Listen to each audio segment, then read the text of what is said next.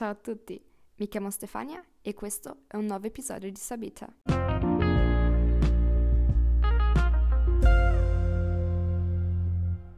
Buona domenica a tutti e bentornati all'episodio numero 18 di Sabita. Oggi vorrei parlarvi di un argomento un po' diverso dal solito. Avete mai sentito parlare della torre di Pisa? Probabilmente sì, però è molto probabile che non abbiate mai fatto delle vere e proprie ricerche sulla sua storia. Ebbene, questo è proprio ciò di cui parleremo oggi.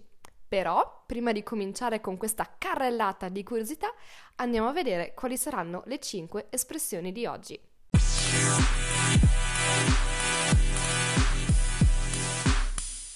Le 5 espressioni di oggi sono palude, sprofondare, crollare, pendenza e per concludere stima. Buon ascolto!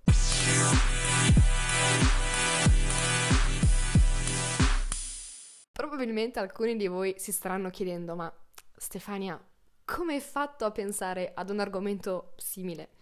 Beh, dovete sapere che stavo cercando ispirazione tra i video delle TED Talk mi sono imbattuta, ho trovato per puro caso questo breve video che raccontava un po' la storia della torre di Pisa e del perché sia ancora in piedi nonostante teoricamente secondo i calcoli dovrebbe essere già crollata. E quindi ho deciso di condividere um, ciò che ho scoperto e ciò che sono andata poi a ricercare su internet con voi. Quindi spero vi piaccia. Iniziamo col dire che la costruzione della torre venne decisa dalla Repubblica Marinara di Pisa nel XII secolo. Sì, proprio Repubblica Marinara, quindi una città autonoma grazie alla propria indipendenza economica data dal commercio marittimo che poteva svolgere um, vista la sua posizione favorevole. Pisa non era l'unica repubblica marinara all'epoca. Infatti c'erano altre tre repubbliche, ovvero Venezia, Genova e Amalfi. La Repubblica Marinara di Pisa voleva insomma trasformare la piazza della cattedrale, oggi chiamata Piazza del Duomo, in un enorme monumento che venisse apprezzato e ammirato da tutte le città, da tutti i paesi confinanti. Per questo motivo fece ingrandire la chiesa che era già presente, oggi conosciuta con il nome di Santa Maria Assunta, chiesa di Santa Maria Assunta, fece aggiungere un enorme battistero a cupola e a partire dal 1173 iniziò la costruzione di un campanile indipendente, quello che oggi è conosciuto con il nome di Torre di Pisa. Ingegneri e architetti cominciarono così a mettersi al lavoro. C'era però un problema, non erano a conoscenza del tipo di terreno sul quale sarebbe sorta la torre. E non era un problema da poco. Dovete infatti sapere che il nome stesso della città, Pisa, deriva dal greco palure. Quindi, secondo voi, il terreno sul quale sorge la città, sul quale è stata costruita la città, come sarà? Sicuramente non un terreno stabile, anzi un terreno composto principalmente di argilla, di fango e di sabbia umida, che sicuramente non rappresenta una buona base per una torre alta momentaneamente quasi 58 metri. Gli ingegneri pensarono di risolvere il problema costruendo una base per la torre alto addirittura 3 metri. Ma purtroppo, dopo soli 5 anni, il lato sud della torre aveva già cominciato a sprofondare nel terreno. Probabilmente se i lavori fossero continuati, la torre sarebbe crollata dopo poco tempo. Tuttavia, diciamo per fortuna, Pisa fu impegnata in una serie di guerre che continuarono per quasi un secolo e quindi i lavori vennero interrotti. Insomma, non tutto il male vien per nuocere, come diremmo in italiano. In questo modo, infatti, il terreno ebbe modo di stabilizzarsi, quindi di regolarizzarsi, di assestarsi. In questo modo, quando i lavori ricominciarono nel 1272, la base della, della torre era un po' più stabile. All'epoca era Giovanni di Simone, l'architetto capo, il quale decise di compensare la pendenza della torre costruendo i nuovi livelli del campanile un po' più alti nel loro lato meridionale, nel lato sud.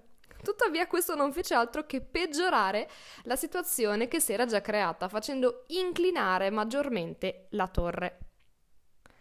Quando il campanile fu finito, quindi quando vennero costruiti anche il settimo piano e la stanza con le campane, l'inclinazione della torre era di 1 grado e 6, mentre quella attuale ha superato i 5 gradi. Nei decenni successivi si tentò inutilmente di risolvere la situazione.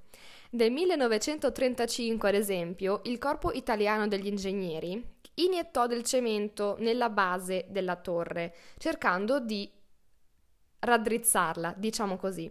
Tuttavia, il cemento venne distribuito in maniera errata, in maniera non equilibrata e questo causò un ulteriore sprofondamento della torre nel terreno. Dopo la seconda guerra mondiale si cominciò a capire finalmente che il vero problema era capire il terreno con il quale si doveva lavorare. Negli anni 70 venne fatta la prima stima del centro di gravità della torre.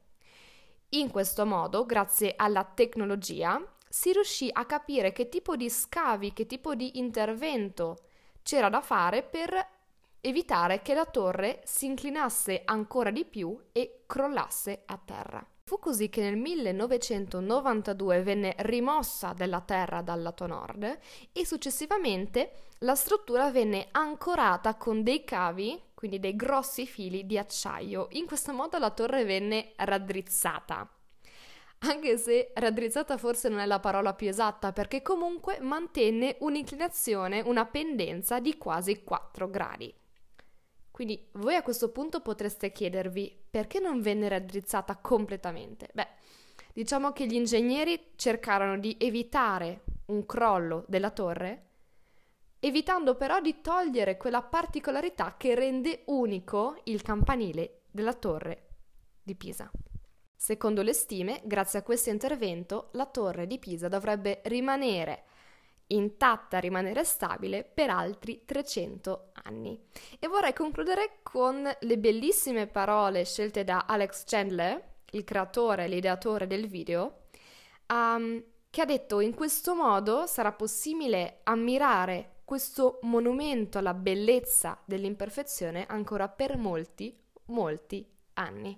E qui si conclude il nostro episodio di oggi. Spero che vi sia piaciuto, che vi sia interessato um, e spero che vi sia tornato utile soprattutto um, per quanto riguarda l'uso del passato remoto. Come alcuni di voi sapranno, domani 30 marzo abbiamo un live, una lezione live proprio sul passato remoto e se ci avete fatto caso ho usato moltissimi verbi al passato remoto in questo eh, episodio. Detto ciò, prima di salutarvi definitivamente andiamo a vedere il significato delle 5 espressioni di oggi. Cominciamo con l'espressione numero 1, la parola palude che si può tradurre con la parola inglese swamp. Si tratta quindi di un'area in cui il terreno è impermeabile, ovvero non assorbe l'acqua ma la lascia in superficie e quindi l'acqua diventa stagnante. Per questo motivo queste aree sono molto umide e hanno una particolare fauna, quindi animali, ad esempio zanzare, e una particolare flora adatta appunto agli ambienti umidi e pieni d'acqua. Passiamo alla parola numero due, ovvero il verbo sprofondare. Se qualcosa sprofonda, ascoltate bene anche al suono sprofonda, significa che va più in profondità, che crolla, che cede. In inglese lo potremmo tradurre con la parola to collapse. La parola sprofondare può essere usata in molti contesti diversi. In questo caso abbiamo una torre che sprofonda nel terreno. Tuttavia possiamo anche dire che una nave sprofonda nell'oceano, ovvero viene inghiottita dall'oceano, finisce nel fondo dell'oceano. O ancora possiamo usare questa parola in modo eh, idiomatico, in modo figurato, quando diciamo è sprofondato nella disperazione. Abbiamo poi la terza espressione, ovvero crollare. Se qualcosa crolla, vuol dire che cade al suolo improvvisamente, in qualche modo si, si distrugge, come ad esempio appunto la torre, ma anche un ponte può crollare. Tuttavia, possiamo usare crollare anche in senso figurato, come andare in rovina. Ad esempio, l'impero romano crollò a causa dei barbari. Abbiamo poi la parola pendenza, che è molto importante in questo episodio, perché il problema principale della torre di Pisa è che è pendente, vuol dire che non è dritta rispetto all'asse verticale, alla linea verticale che va dal terreno fino al cielo, diciamo, ma è inclinata, è pendente. Si parla spesso anche dell'inclinazione della strada, e anche l'inclinazione della strada viene misurata in gradi. Per concludere abbiamo la parola stima che ha tantissimi significati. In questo episodio si riferisce ad una valutazione approssimativa. Se riprendiamo un attimo la frase in cui l'ho usata, ho detto è stata fatta una stima del centro di gravità della torre, ovvero che è stato calcolato approssima- approssimatamente dove si trova il centro di gravità della torre. Tuttavia, la stima può essere anche la valutazione del valore economico di un certo bene o ancora può essere una specie di rispetto, di ammirazione che si prova verso un'altra persona. Quindi potremmo dire io provo moltissima stima nei confronti di Emma Watson. E anche oggi abbiamo concluso definitivamente l'episodio. Vi ringrazio tantissimo per avermi ascoltata fino alla fine e vi chiedo se avete domande o se volete semplicemente dirmi qual è la vostra opinione sull'episodio, non temete, non abbiate paura di scrivermi sulla pagina Instagram Sabita oppure alla mia email. Noi ci risentiamo il prossimo episodio. Ciao ciao, statemi bene!